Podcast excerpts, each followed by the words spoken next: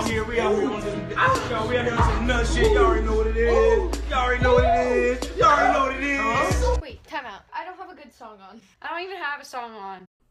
The candle is lit, my cup of water is full, and that means it is time to pod. So, welcome back everyone to the Bittersweet Taste Podcast, and more specifically, welcome back to another episode of Topical Thursdays.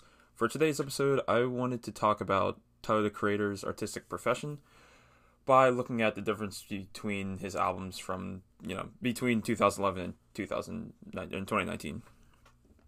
I actually got this topic, you guys voted on this topic, or some of you guys voted on this topic on my Twitter last week uh, to be last week's Topical Thursday, but I ended up going with the Art versus Artist one, which came in second, but I already had that one written, so today we are getting the Tyler one.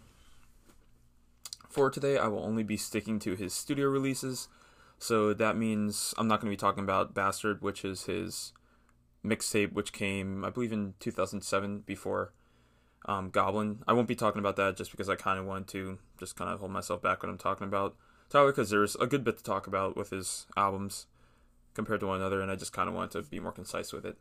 So, also, I'm not too familiar with Bastard as a mixtape, so just kind of want to leave that out because I didn't want to listen to it for the first time today or yesterday and just kind of think of something on the spot for it. Also, I'll be focusing mainly about his music, or mainly on his music. So I'll be leaving out, like, his fashion ventures as well as his multimedia ventures, including the T V shows and all the other stuff that he's done. So, again, music podcast for now. So, just be talking about the music. Maybe if I switch up to fashion at some point, then I'll come back to uh, his Golf Wang line. But, you know, I'll say that for a different time. For anyone who isn't familiar with Tyler, the Creator, he's made a pretty big... Pretty big. He's made a very big name for himself in the rap scene, as a true artist, in my opinion, being a major part of every aspect of his music, the production, the writing, the performance, the visuals, the promotion, et cetera. He's he has his he has his input all over every single piece of music that he makes, which I think is really awesome, and not a lot of people, not a lot of artists do something like that. So, you know, I can only think of a few off the top of my head that are very few that are in every specific part of, you know, every single aspect that goes into their music as much as Tyler is. I would consider him to have, I would consider him to have one of the most interesting catalogs of music and rap, and across all genres of music in general. The only other person I could think of that kind of has a similar uh, kind of interesting way that they approach their catalog from the time they start to now would be like Taylor Swift. I would even put Future in there. Uh, I mean, you could put Kanye in there, but, you know, it's kind of inversely... kind of, you know, the opposite of, in terms of quality progression, you could argue. But yeah, you know, and his his artistic art, to me, is insanely incredible, especially if you look at where he is now compared to where he, where he started. So I'm going to start off in two thousand seven very quickly, just to mention that Tyler, at this at this point, was one of, one of the founding members of what they would call an alt-rap collective called Odd Future, which contained a ton of artists, each one having their own styles and talents. And at its peak, which was probably around twenty thirteen, I believe, maybe around twenty thirteen, twenty fifteen, at their peak, it contained a lot of members. Some of the most notable ones being Frank Ocean, uh, Earl Sweatshirt, and then like Domo Genesis. There are a whole bunch of them. I can't name a whole. I can't name all of them off the top of my head, and I didn't feel like typing them all in because, for the most part, none of them have really had the, I guess, cultural impact that Frank Ocean and Tyler, the Creator, had. But, you know, to each his own. Here, at this point, Tyler was st- was already very involved in the creation of all of the collective's joint projects, eventually releasing his own solo mixtape on Christmas two thousand nine called Bastard. And, again, I don't want to spend too much time on this area of Tyler, on this era of Tyler's music on this specific podcast, because I feel like a lot of his efforts at this point were put towards Odd Future's group efforts. And while that's obviously very admirable and definitely paid off for him in, in the end, I don't think it's worth talking about when I'm, as I'm just talking about his solo projects. So we're skipping ahead to two thousand eleven, where in May, Tyler released The Goblin, his first, his debut studio album. At the time of release, Tyler was riding a pretty good amount of hype. Uh, the hype, where the hype was coming from could be up for debate. I would kind of call it underground hype, but it still got a lot of hype regardless. And, um, excuse me. And he was writing a good amount of hype after the release of his Bastard mixtape, which was pretty well received by anyone who was listen- anyone who heard it at the time, and his single Yonkers, which earned him, which actually I didn't know, which earned him the Best New Artist award at the two thousand eleven M T V Music Awards. And that alone gave him a crap ton of visibility. I mean, just even being nominated for something like that. I mean, now the M T V Music Awards aren't anything too special, but at this point, early twenty tens, late two thousands, when, you know, music award shows had a little bit more credibility than they do now, this was a good amount of visibility for him. And it was great that he released Goblin off of his debut album off of this hype. So going into Goblin, oh, also, before I get into this album, I will say that as I talk about these albums, I'm not going to go super, super, super in depth with, you know, each song on the album because, or really in depth at all into each song on the album, because I would be here for hours and hours and hours because, you know, his all of his albums are so different from one another for the most part. So I could spend, you know, I could spend so much time talking about the intricate little details of every album, but I'm not going to do that. What I'll do is for each album, I'll just kind of talk about the central themes or just the central style or the sounds that are found in each album, just to kind of paint a picture that um, of this arc, of this artistic arc that I'm trying to kind of explain. So again, if I don't, if you want more explanation onto each one of Tyler's albums individually, I would recommend, well, first of all, listening to them and be, um, I just requesting, like, let me know if you want a specific analysis on, uh, uh or like a more in-depth analysis on one specific album. I can do that for, I can do that for really, I can easily do that for his later works because I'm more familiar with them, but I'd be happy to do that for any work, for any of his other albums. But, you know, just for the sake of this, uh, today's podcast, just going to be talking relatively surface level for all of his albums. So let's get into it. Starting with, again, his debut album in two thousand eleven called Goblin. I think it's worth noting that I only became a fan of Tyler's after the release of his third album, which was Cherry Bomb in twenty fifteen, and I say after release of his third album because, or I should be more specific, because I didn't actually really like Cherry Bomb that much when it first came out. In fact, I gave it a few listens to try it out, and I didn't actually really connect with it that much at all. So I kind of left it behind. I don't even think I have in my music catalog any songs, or before I before I did this analysis, let me say, I don't think I had any songs saved from any of his albums other than Goblin. Other than Goblin. I only have two songs saved from Goblin.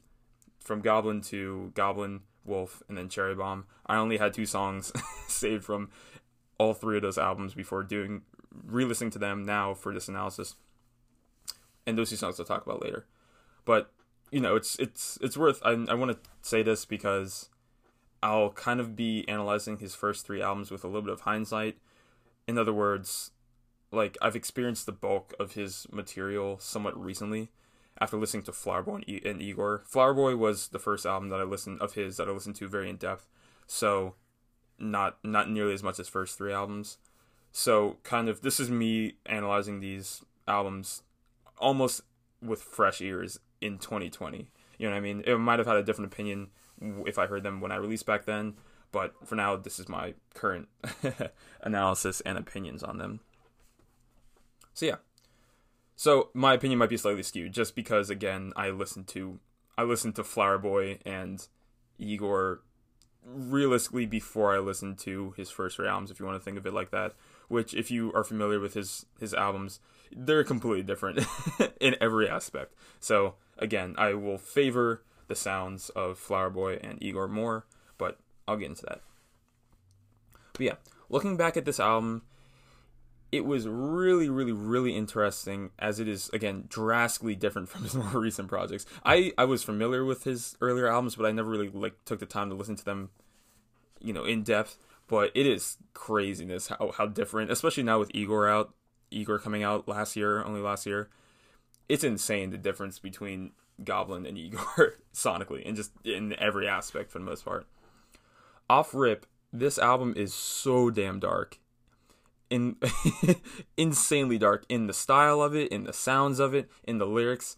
even like the prettiest, even like the the the pretty chords that he tends that Tyler loves to use are very rare, and even if they're on here, they're just hidden behind just layers and layers and layers of eerie synths and hard drums and just like this really dark, grimy, gross sound. Almost like horror in its essence, if you will. And this album is just downright aggressive. I like as I'm listening to this album, it's it's a hard to me personally, it's very hard to listen to this album in one go, just because A, it's so long. I think it's like a hundred a hundred. I think it's like an hour and fifteen minutes long, something like that. The deluxe version I'm referring to. Yeah, it's eighteen songs. Oh yeah, so it's eighteen songs long and twenty-two minutes. Or one Jesus, eighteen songs long, one hour and twenty-two minutes in duration. It's long, and it's not even like, again, there are only eighteen songs in there.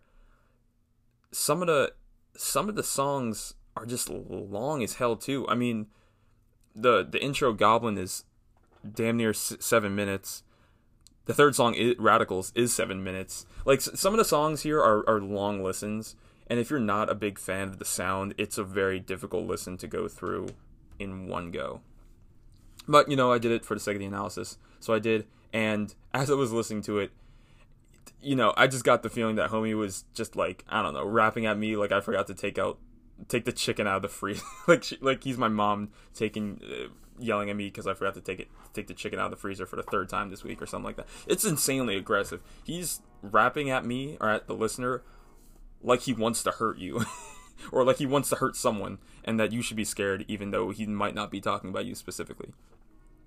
He also doesn't shy away from being controversial on this album at all. I mean, it's twenty eleven. It's not like it was it was only nine years ago, but like, woo, he does not. I mean, some of you guys might already know the lore of of, of Tyler the Creator, but I mean, this album has some crazy shit on it. Like talking talking about killing celebrities, using homophobic slurs, which is a which is a big thing for him to do, raping women, et cetera. It's there's some crazy shit on here. It's worth it is worth noting that if you're not If you're not in the know of Tyler the Creator lore, it's worth knowing that these controversial topics would actually get Tyler banned from the U K in twenty fifteen, because the Prime Minister or the the head of the, I guess, whatever department is in charge of banning people, I guess, or has the power to ban individuals, they didn't think that that his music, uh, I guess, replicated the the values of the U K, so he was just straight up banned for like three or f- I think the ban when he, he did an interview, I think he said that the ban was for like three to five years. He did end up getting unbanned, but that was after he drastically changed to the kind of music he was making. But again, we'll get into that. While some of the things he said then are obviously well said then are obviously in bad taste, and now listening to it in twenty twenty, they were they were in pretty bad taste then. And even with that, I can see that their use really as as shock value really paid off in terms of his visibility, and ultimately it didn't really hurt him that much in the end or in the long term at all. I mean, obviously his he definitely kind of shook some people the the wrong way. Um, uh, me me to an degree, me too, especially in the sound, kind of kind of rubbed me the wrong way, shook me the wrong way. God, it kind of rubbed me the wrong way, and I was kind of not scared to listen to his music ever again, but it was kind of like, well, uh, it's kind of, it's very, you know, on the other side of the spectrum from the music I, I like to listen to. Because at that time, you know, I was listening to whatever, you know, pop music or something or another that is definitely not this. But again, in, in, in he's done interviews, especially after this album, I think around like twenty thirteen, twenty fifteen, even twenty seventeen, I think, around when Flower Boy came out. He was doing interviews and, and where people were asking him about like why he wanted to use like all this controversial stuff in his music, and you know he even admitted that it was all for shock value. Which I mean, you know, it's it's one thing to. It's it's a it's kind of tricky because it's like, all right, he, he if he's if he's articulating that he doesn't abs- that he doesn't actually want to go ahead and do these things or think these things about these people, then I guess it's not that bad. I mean, like, you know, it worked. Like, I don't even know how to, you know, you can say what you will, but it definitely worked. He had, he got, like, such an insanely, insanely dedicated fan base based off of this music alone. And, you know, in a way that carried him through the very start of his career. Obviously, Igor and Flower Boy are, and even Cherry Bomb to an extent, are way more mainstream in terms of sound. But before he was hitting that mainstream sound, his core fan base definitely kept him going, which is awesome. So, you know, he said some bad shit, but most of it was kind of funny. uh, so I'll let it slide. I mean, like, yeah. That being said, the writing throughout this album is great. Absolutely great. Clever bars, good rhyme schemes, gripping delivery. It's a really good album. I mean, in, in me listening to it now and having, in my opinion, a greater appreciation for music and what makes music good, I think this is a pretty, it's a pretty damn good album, all all things considered.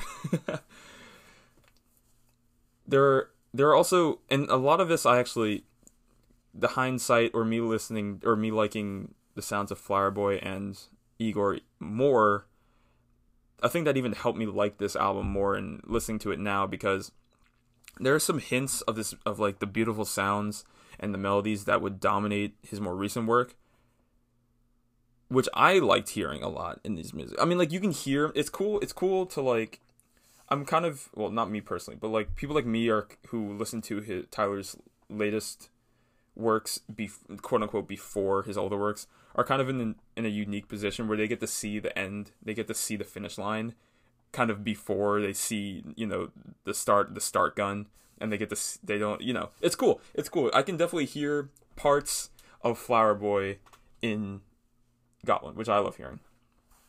On a more per, on a more personal note, excuse me, the two songs that I have that I've had saved on my phone for for so for super super super long, and I actually kind of forgot about for a time, are Yonkers and She, and they are two of my favorite songs ever for very two very different reasons. Yonkers is a perfect example of how interesting and fun rap could be, and like be to perform and be to write, and also just how fun it could be to listen to. And just, you know, it's entertainment. At the end of the day, it's entertainment. And this is the definition of an entertaining song. And also, this genre, the genre of rap or hip-hop, whatever you want to categorize this as, it doesn't always have to take itself so seriously. I mean, this song is insanely simple, has a cynical instrumental, hilarious tongue-in-cheek punchlines, fantastic wordplay, and of course the controversial lyrics are there. It's great. It's like, you know, it's everything you could want in a new, in a in an edgy rap song. It's everything you could ever want, and I love it for that. She, on the other hand, has a wonderful, I like for a completely different reason. It's way prettier of a song, way more tame of a song, which is why I actually liked, I saved She immediately on the first time I listened to this album, and then I didn't get back to Yonkers years later, until years later. But, I mean, She was way more of a tame song, so it was a lot better, it was a lot easier for me to get into it. But, you know, the song features this wonderful back and forth between Tyler's dark, dark voice, rapping about stalking this girl, and Frank Ocean, on the other hand, beautifully singing about, uh, I mean, well, oh, he's also singing about stalking this girl, but he says it in a way less menacing tone, so it's, it sounds sweeter in a way, I guess. But the instrumental on She is also one of my favorite instrumentals in music, period, for, and it's not even... And the funny thing is, it's not even super complicated or hard-hitting like a lot of the instrumentals are now, especially in his own more recent work. But I just love how every individual part of the song or of the instrumental works so well with the other parts of the instrumental, and how both Tyler and Frank's deliveries are very heavily pronounced by it. I think it's a good... I mean, there are other really good examples of how, you know, refined Tyler's production is, or will be, on this album. A Tron Cat is a good example of that. Uh, Transylvania a little bit. And then uh, Radicals, I think it's Radicals is the one I'm remembering. And then, I don't know, there are a bunch. I, I, again, I didn't want to do like a song by song on this. I just kind of wanted to bring up the highlights. But, you know, there are parts in this album where I can, you know, his his prowess as a, you know, as a producer are shining through. And I think She is a good example of that. So leaving Goblin and moving on to twenty thirteen with the album Wolf. In a lot of ways, Wolf strikes me as a more refined version of Goblin. And and it's also a very obvious, oh my gosh, there it is, a very obvious step towards his current sound. And by, it's not the biggest step, but again, I think it's, be, it, I mean, the biggest step is definitely between Cherry Bomb and Flower Boy, but I think this is the most obvious step where he's really kind of starting, especially, again, in hindsight, I can definitely see the stepping stone. I can definitely see the journey started from Goblin to Wolf to eventually Igor, but it's definitely there. Wolf maintains a lot of the elements that made Goblin so popular, or at least the elements I think made Goblin so popular, while improving on a lot of things. The instrumentals keep their heavy synths and sharp beats, but they definitely sound cleaner, like a lot cleaner, and way more deliberate. They're not just, I mean, not that Goblin was rough, really, but anytime it was, anytime it was rough, it was kind of done so on purpose. But it's not this, you know, a similar song on Wolf just sounds way more refined, honestly. The controversial lyrics and content is still kind of sprinkled throughout the album, but way more sparingly. This album is still kind of dark, but it's not not nearly as dark as Goblin is, and, you know, it's because Goblin's Goblin's is, you know, pitch black. If you want to put it on a scale, Goblin's pitch black. This one's like a, a nice deep gray, or like a nice light asphalt, if you if you will. Songs are way more melodic, and what I, I call the pretty parts, the prettier parts of the instrumentals are way more prominent. For example, on songs like Wolf, Answer, and Tree Home ninety-five. And again, relating back to Goblin, where the the quote-unquote pretty parts of the instrumentals are really just bogged down under just, like I said, layers of this dark, eerie sound. On here, he lets them play out more. And again, in hindsight, you can, you know, eventually... and I'll talk about this more as we go on, but those pretty instrumentals will eventually become the predominant sound in his music. So, you know, step forward. This is a nice thing to hear to me.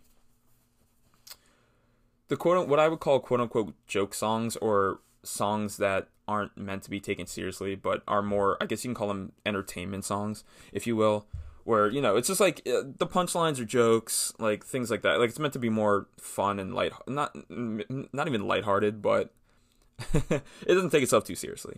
Those joke songs are still here in the form of songs like Colossus, Pigs, and Tamale. And by the way, Tamale is amazing.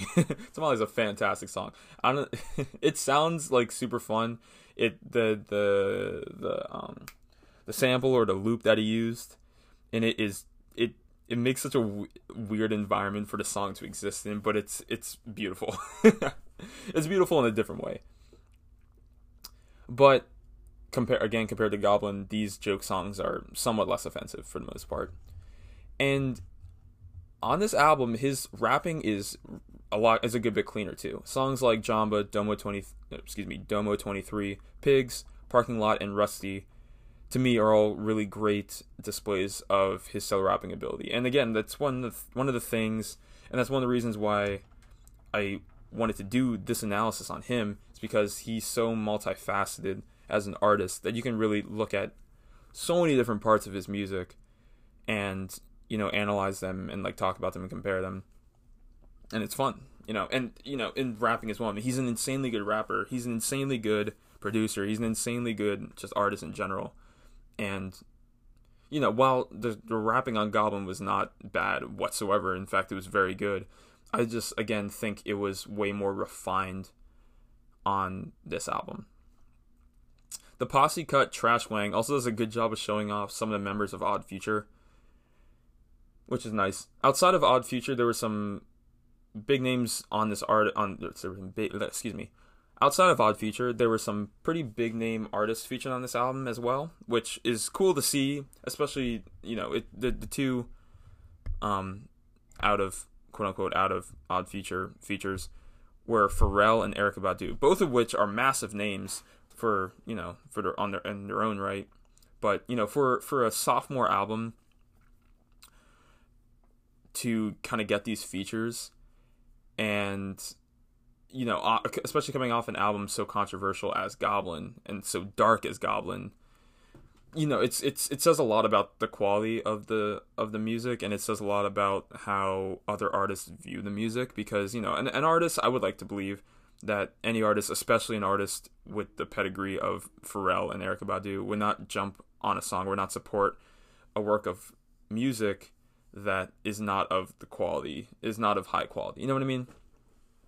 And it's actually very funny that these two are his first, uh, again, uh, his first features that are not part of Odd Future, because Pharrell is one of the best producers of all time, so it only makes sense that if Tyler is going to keep focusing on produ- on production and his, excuse me, and his skills in production, it only makes sense for ha- to have Pharrell be around him in some in some way, you know.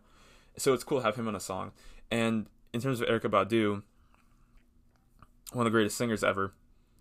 Again, he, the the you know, it shows, like, he wants at some point to get more into the melodies, which Wolf has a good bit more of the melodies compared to Goblin. So it's nice that, you know, you get Erykah Badu in there to, like, show off, you know, th- that's they're like they're like his guinea pigs to see how his ambitions in these specific facets of music could actually, you know, could actually support him and how he can improve on them with later projects. So that was also very interesting to see those specific two artists. I also want to focus on the fact that Tyler produced the entirety of this album, which is important concerning of how heavy of a, again, how heavy of a focus he puts on instrumentals moving forward. You know, being able to executive produce your own rap album or your own album in general is commendable at the absolute least. I mean, you know, it's like, I'll com- I'll compare it to Apple, if you guys will, uh, if you guys will, you know, let me, let me talk about Apple very quickly here. But it's kind of like Apple, where Apple gets, you know, their products to me are, super, are, you know, have such high quality, and in a lot of ways are the flagship products in their line or in their category. It's because they make everything in-house. Every single part of their product is made by Apple. You know what I mean? So it ends up being so much better. It ends up being so much more seamless. Ends up being more, you know, technically advanced. And in the same way, Tyler being able to, having such such huge talents as a producer and being able to executive produce his own album and also being able to do insanely well at other parts of it, you know, rapping, writing. It's great. It it leads it lends to a better project overall. And moving forward from there, all of his projects, he has the majority, if not all of the, he has the majority of the production credits on all the songs. I think, I think you know, I would I'm, I'm the, I didn't do the math on it, but I would venture to say, from what I've seen, maybe like eighty to eighty-five to ninety percent of all the songs that he's put on his albums, he's produced in some way or another, which is, you know, awesome, absolutely awesome. Yeah, and that's Wolf. So moving on from Wolf and into twenty fifteen, we get Cherry Bomb. So Cherry Bomb, as far as I know, is probably one of the mo one of the is the most hated, it's the most hated um, Tyler the Creator album in his catalog. And if you listen to it, you know why. It's a mess. It's a huge mess. This album, to me, is can be considered to be the bridge between quote unquote old Tyler and quote-unquote new Tyler, as it's primarily, at least the way I listen to it, Tyler experimenting with how with sounds that he wanted to flesh out more. I mean, off rip, we got Death Camp, which is dominated by a loud, over complete, insanely overmixed electric guitar instrumental, dominated to the point where it just completely overpowers Tyler throughout the whole song. And honestly, this production-heavy trend is everywhere on this album. We're just like, all the production is just so... One one of the biggest complaints on this album is that it was poorly mixed. And yeah, I, I would I would agree with that. It's like all the instrumentals just completely overpower, you know, the, the vocals in basically every song on here. And again, again, like, this trend is everywhere on this album, with both the instrumentals and the effects that he puts on his own voice.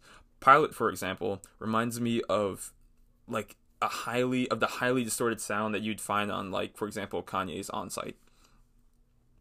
Although the beautiful, the very beautiful Sidney Benet, Benet, Bennett, Sidney Bennett, sure, Sidney Benet, just put some French sauce on that. uh, Sidney Bennett feature at the end of the song reminds me way more of what would be found in Flower Boy, which again I'll get to.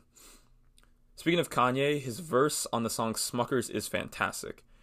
And honestly, it makes me miss, you know, Ye, it helps me, it, it makes me miss the time when Ye actually cared about his rapping. It makes me miss that a lot. It's funny because the first time I heard this song, I didn't like it at all. This the song Smuckers, and I mean, like, that was the first one I went to because obviously Kanye was a feature, and I was still, you know, Kanye big big Kanye guy over here. Um, so yeah, the first time I went and listened to it, I was I just didn't like it at all. And now that I'm listening to it again with a better understanding, I was like, yo, this shit is hard. This shit's super good. It's one of the better songs on here, in full, honestly. But yeah.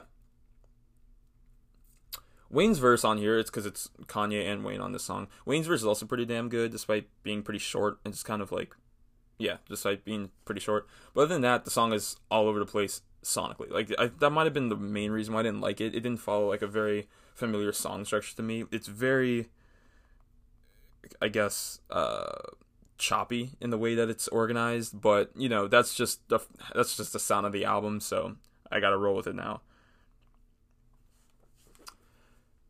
Other, oh, excuse me. Ooh.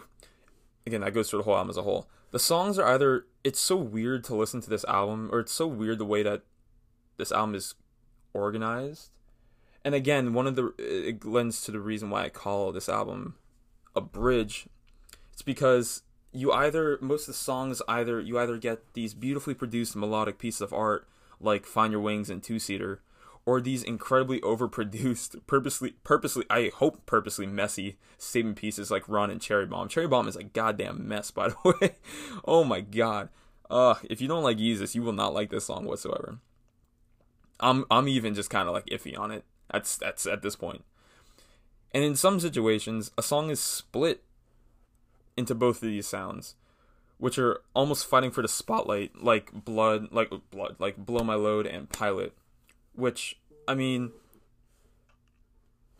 um, which, you know, isn't the worst thing in the world, and it, you know, it's, he's not the first person to do something like this, but just the way that they sound anyway, it just makes the, some songs sound like a mess, and sound like he didn't know, he wasn't set on what he wanted these songs to sound like, so I mean, you know, it's, sometimes it's cool, like I said, Pilot is kind of cool, Blow My Load's kind of cool, some of the other examples aren't, which is why I didn't really really want to name them out loud, but you know, songs like The Brown Stains of Darkie's Latifah Part six through twelve, the remix, also that is, that song title is way too damn long.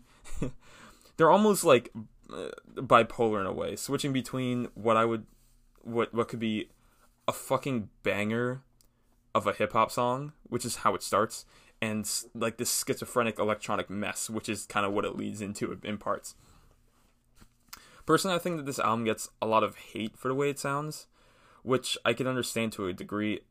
I can I can pretty easily see why a lot of people don't like when, I can see, you know, that people don't like when, you know, sounds or songs sound messy, purposely or not. But I mean, you know, Yeezus is my fa- Yeezus is my favorite, you know, album ever. So I kind of like that sound. So, you know, I kind of think that, you know, it, it's overhated for like the the weird mixing and the weird instrumental choices and the weird structure and all that. But, you know, again, I only like that when it's done right, which I think this album does, you know, right and well for the most part. There are obviously examples where it falters using that kind of song structure, but, you know, that's why it's not my favorite Tyler project. And again, I saw people complaining about how shitty the mix is at times, which is one hundred percent fair. Although, again, as if I'm going to keep calling this the bridge between his old music and his new music, it makes more sense that he put a lot more emphasis on the instrumentals, since they would eventually prove to be probably the most critical part of his songs moving forward, especially in his latest album. And don't get it twisted, there are some great songs in here, but after experiencing the music that this album would eventually lead to, this album absolutely pales in comparison. Also, before I leave this album, I do also want to mention, going back to the instrumentals and the heavy emphasis on them, he did actually release an instrumental version of the album. So there's the normal version, and then there's the part, and then he also released the album that is just the instrumentals for all the songs. So, um, again, you know, it lends to the narrative that he's really focused on, you know, X and Y, and one of those is the production. All right. Leaving Cherry Bomb, we get into Flower Boy, which is easily my favorite Tyler the Creator project. I remember coming off the sonic mess that was Cherry Bomb, or at least, and I'm talking about way back when, you know, Flower Boy was first released. I remember seeing it pop up on iTunes, or I think maybe it was Apple Music at that point already. I guess it was. Popping up on Apple Music and being like, oh, it's a new Tyler the Creator project. Let me, you know, let me check it out. Let me check it out. And keeping in mind that the last time I heard Tyler the Creator really in album format was Cherry Bomb. So I didn't, my expectations weren't super high. And my, you know, my idea of what it would sound like was kind of in the air. But I immediately knew that I was in for a completely different Tyler, uh, completely different Tyler album almost as soon as the album started. As you can guess from the title, which was actually, if you didn't know, originally called Scumfuck Flower Boy. When he was doing promo, he called it Scumfuck Flower Boy.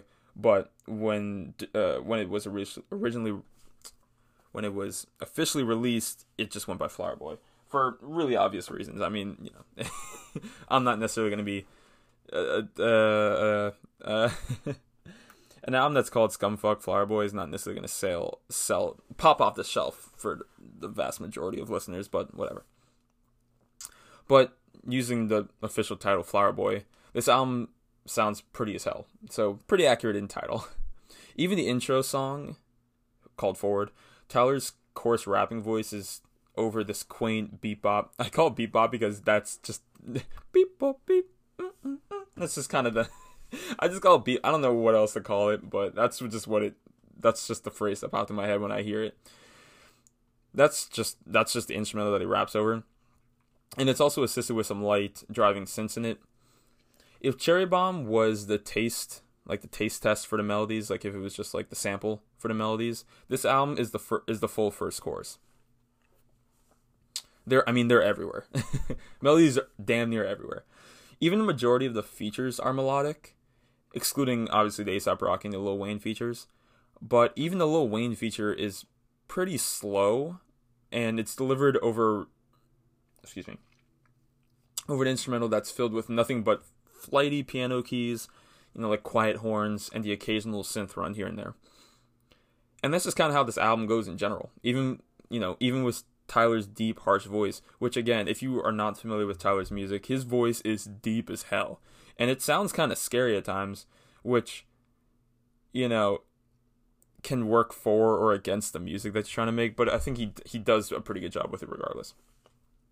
But yeah, even with Tyler's deep, harsh voice, the smooth instrumentals on the songs help create this, like, really cool juxtaposition that really lends to the quality of the album. Because, I mean, like, you hear, like, Tyler's, like, you hear, like, this pretty-ass beat come on, this pretty-ass instrumental come on, and then it's just Tyler and his deep, you know, his deeper balls-to-the-floor octave voice, you know, rapping at you. It just sounds cool. It sound, It's it's kind of like expectation subversion in a, in a, in a way. But, you know, it just leads, it just lends to a way more interesting listening experience to me, personally. Pothole featuring Jaden Smith is a great example of this. To me, it makes, it makes it really easy and calming to kind of listen to this album in its entirety. As the style, as excuse me, as the style of the album doesn't really change too much like it does on uh, Cherry Bomb, for example, which is, again, a fucking mess of a, of a of a full album.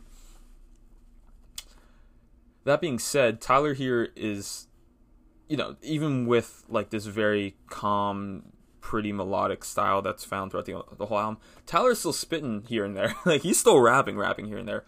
Who That Boy featuring A$AP Rocky starts off with the soft, like creeping synth, and eventually turns into this like bass heavy banger where, you know, both he and Rocky just just go. They're almost trading bars at one point. It's it's fantastic. I believe that song was released as a single. I might be wrong on that. I think it was that, and then nine eleven, Mister Lonely, Mister Lonely. But, you know, it's those two songs back-to-back as singles are, you know, craziness.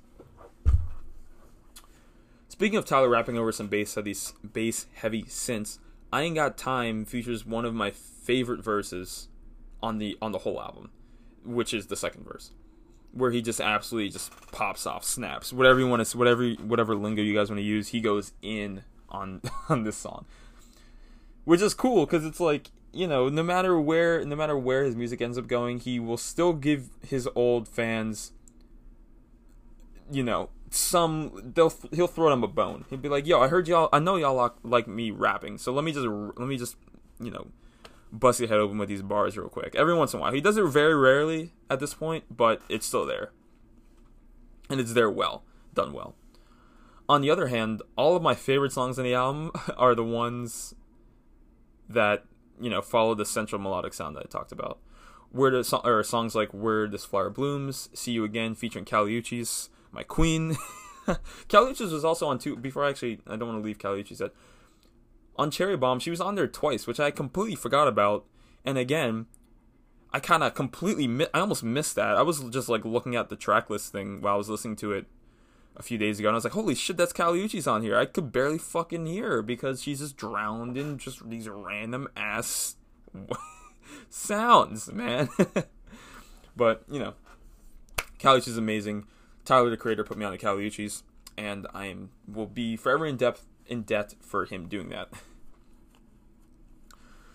But yeah, nine eleven, Mister Lonely, and November are also spectacular songs that, in my opinion, play to Tyler's strengths as a producer, a writer, and a rapper. They're all very well-made songs. They all have different different sounds, some while still sticking to the two similar styles.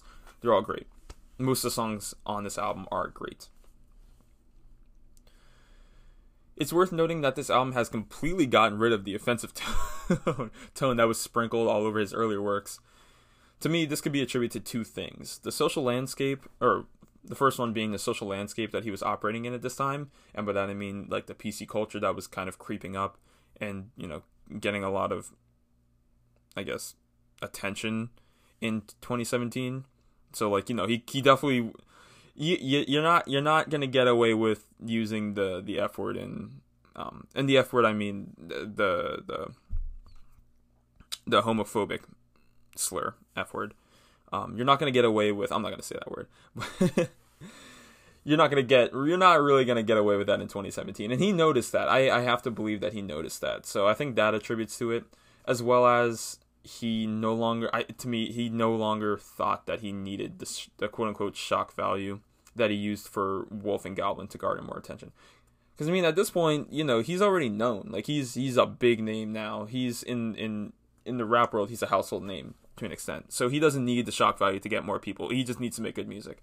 And, to me, Flower Boy is great music.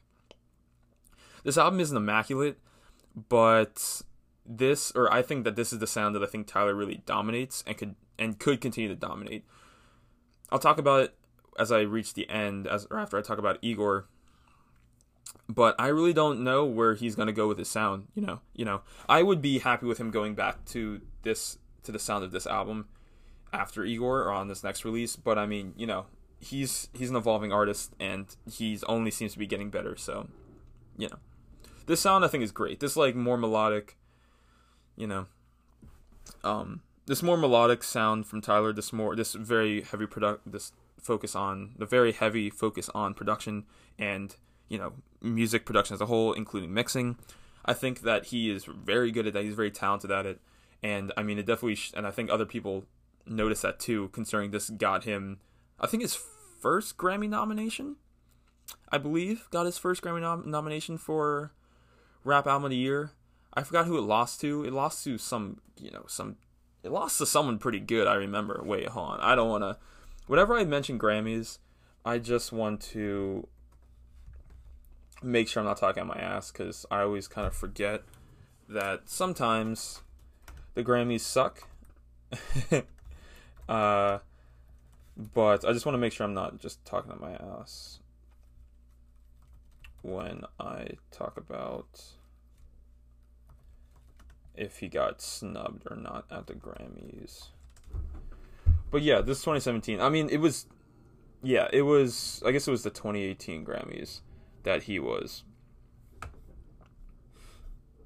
um, that he was nominated for, but whatever. I'm just, I'm not going to bother with it. He lost to something, I, I don't know if he lost to something good in twenty, in, at that point,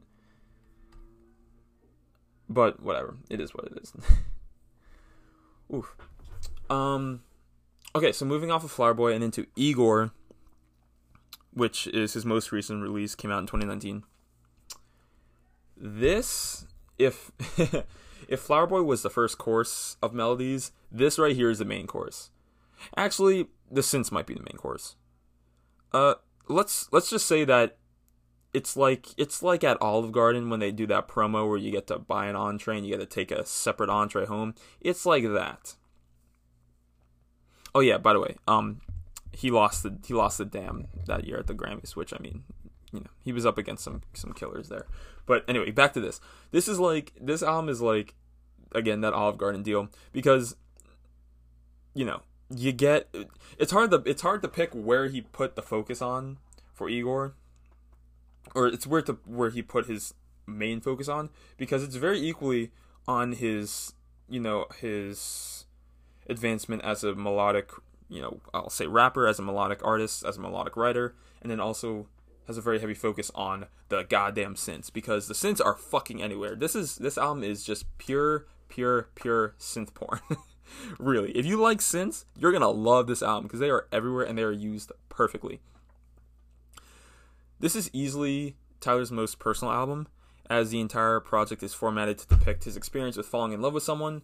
At this point, I mean, if you're gonna give if you're gonna give into Tyler lore, um, this love interest is a man in this scenario, which again is not a topic that is talked about nearly enough in the rap world, and you know it should be talked about when appropriate, obviously.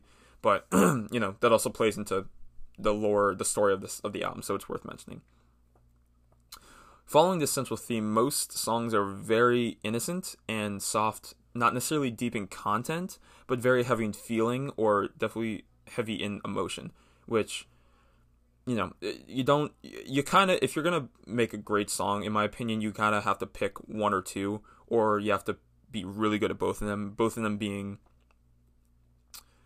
having, you know, incredible writing or incredible environment or instrumental. Like, to me, a great song, a, a perfect song has two of them, has both of them being great. A great song has one of them being really good, and one of them being acceptable, obviously. But, you know, th- a lot of the songs aren't insanely deep in terms of the lyrics, or complex in terms of the lyrics, but the instrumentals just, you know, they just get you to that place. It's it's fantastic.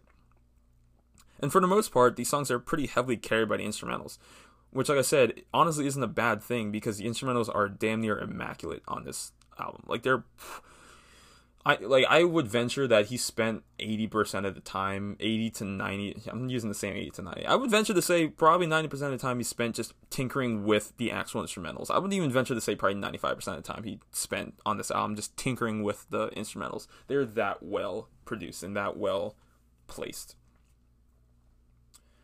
Again, this album is the definition of synth porn, but they're not just there to be. They're not, it's not just synth just for the, just because synths sound cool if you do them right. They're not just there for the sake of it. They actually serve a purpose in each and every song. Each instrumental is so insanely well made to give the listener a mood or a feeling in order to have them truly understand the emotion that Tyler was trying to kind of replicate through the through the individual song.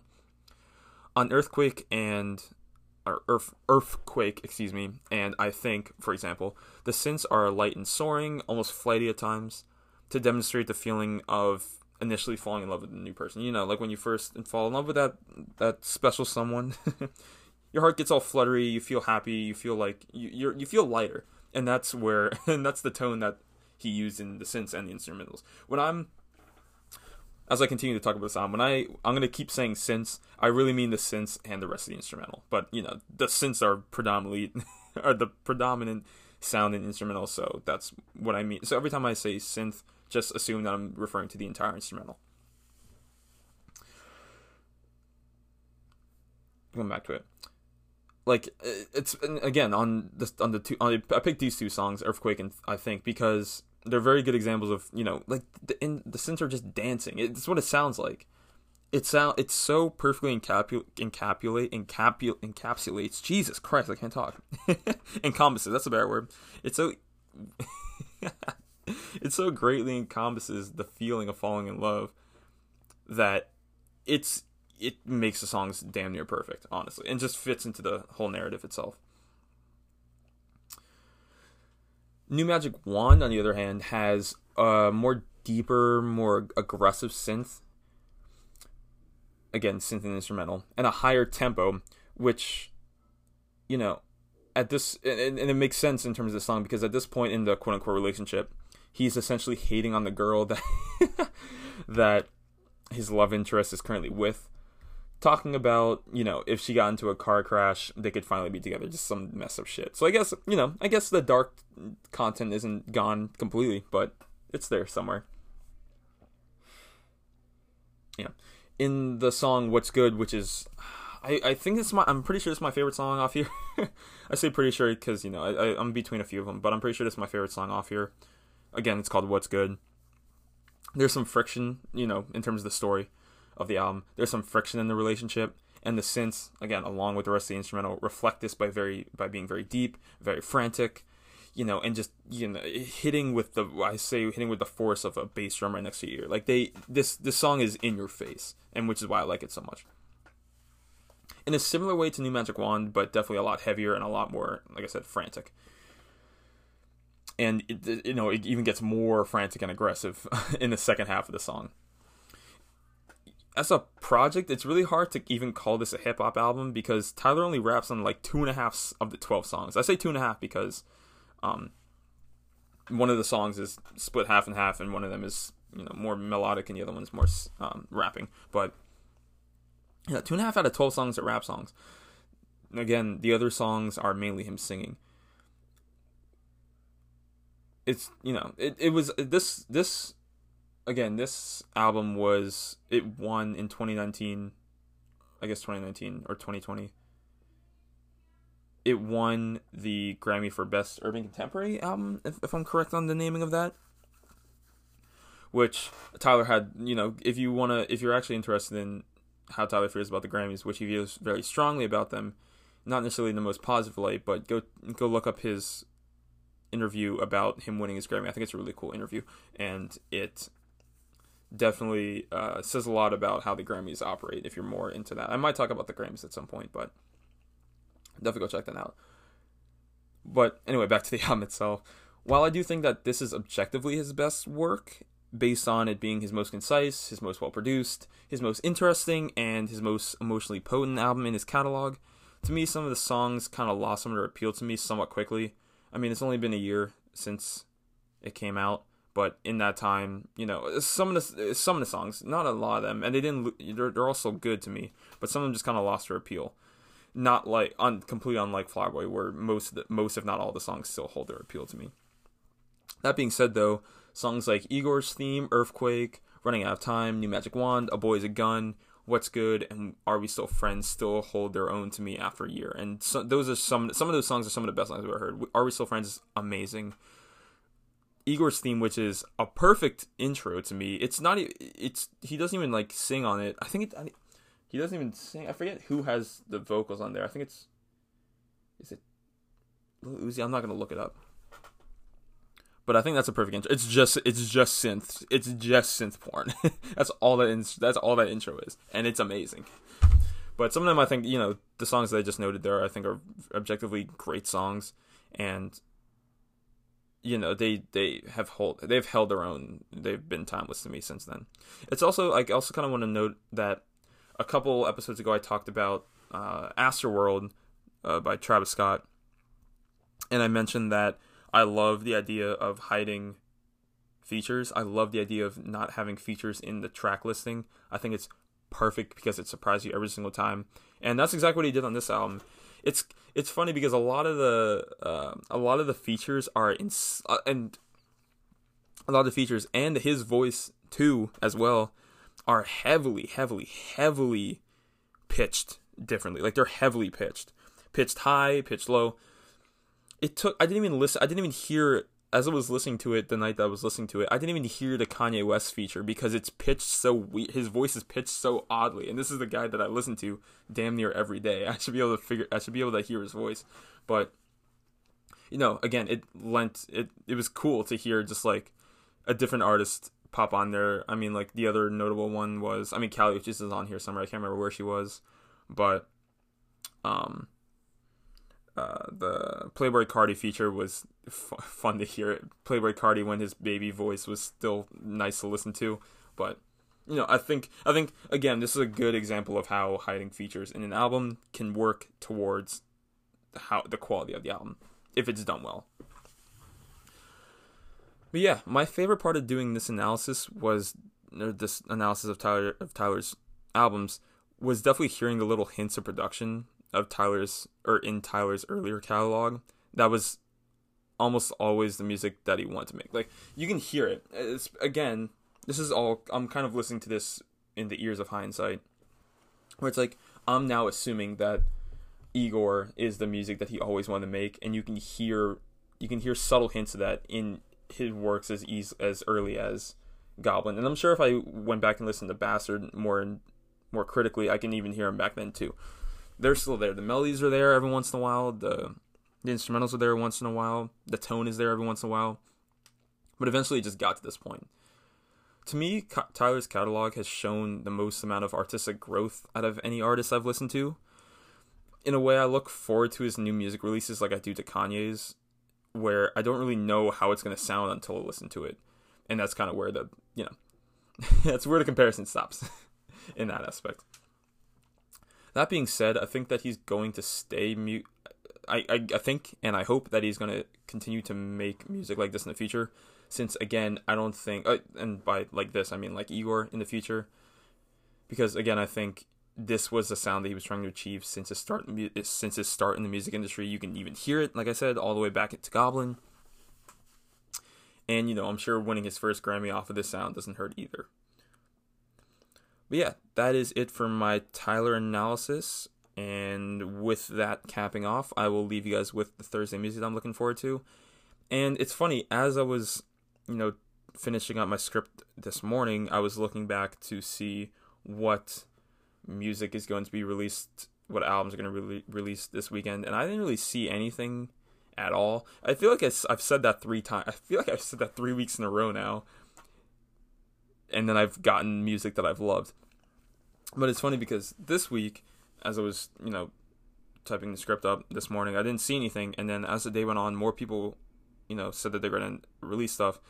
There's a Riga Nasty song, which I actually heard already because she released it early, which is interesting to say the least. I will talk more about that. I will definitely talk about that song later, or on Monday's podcast.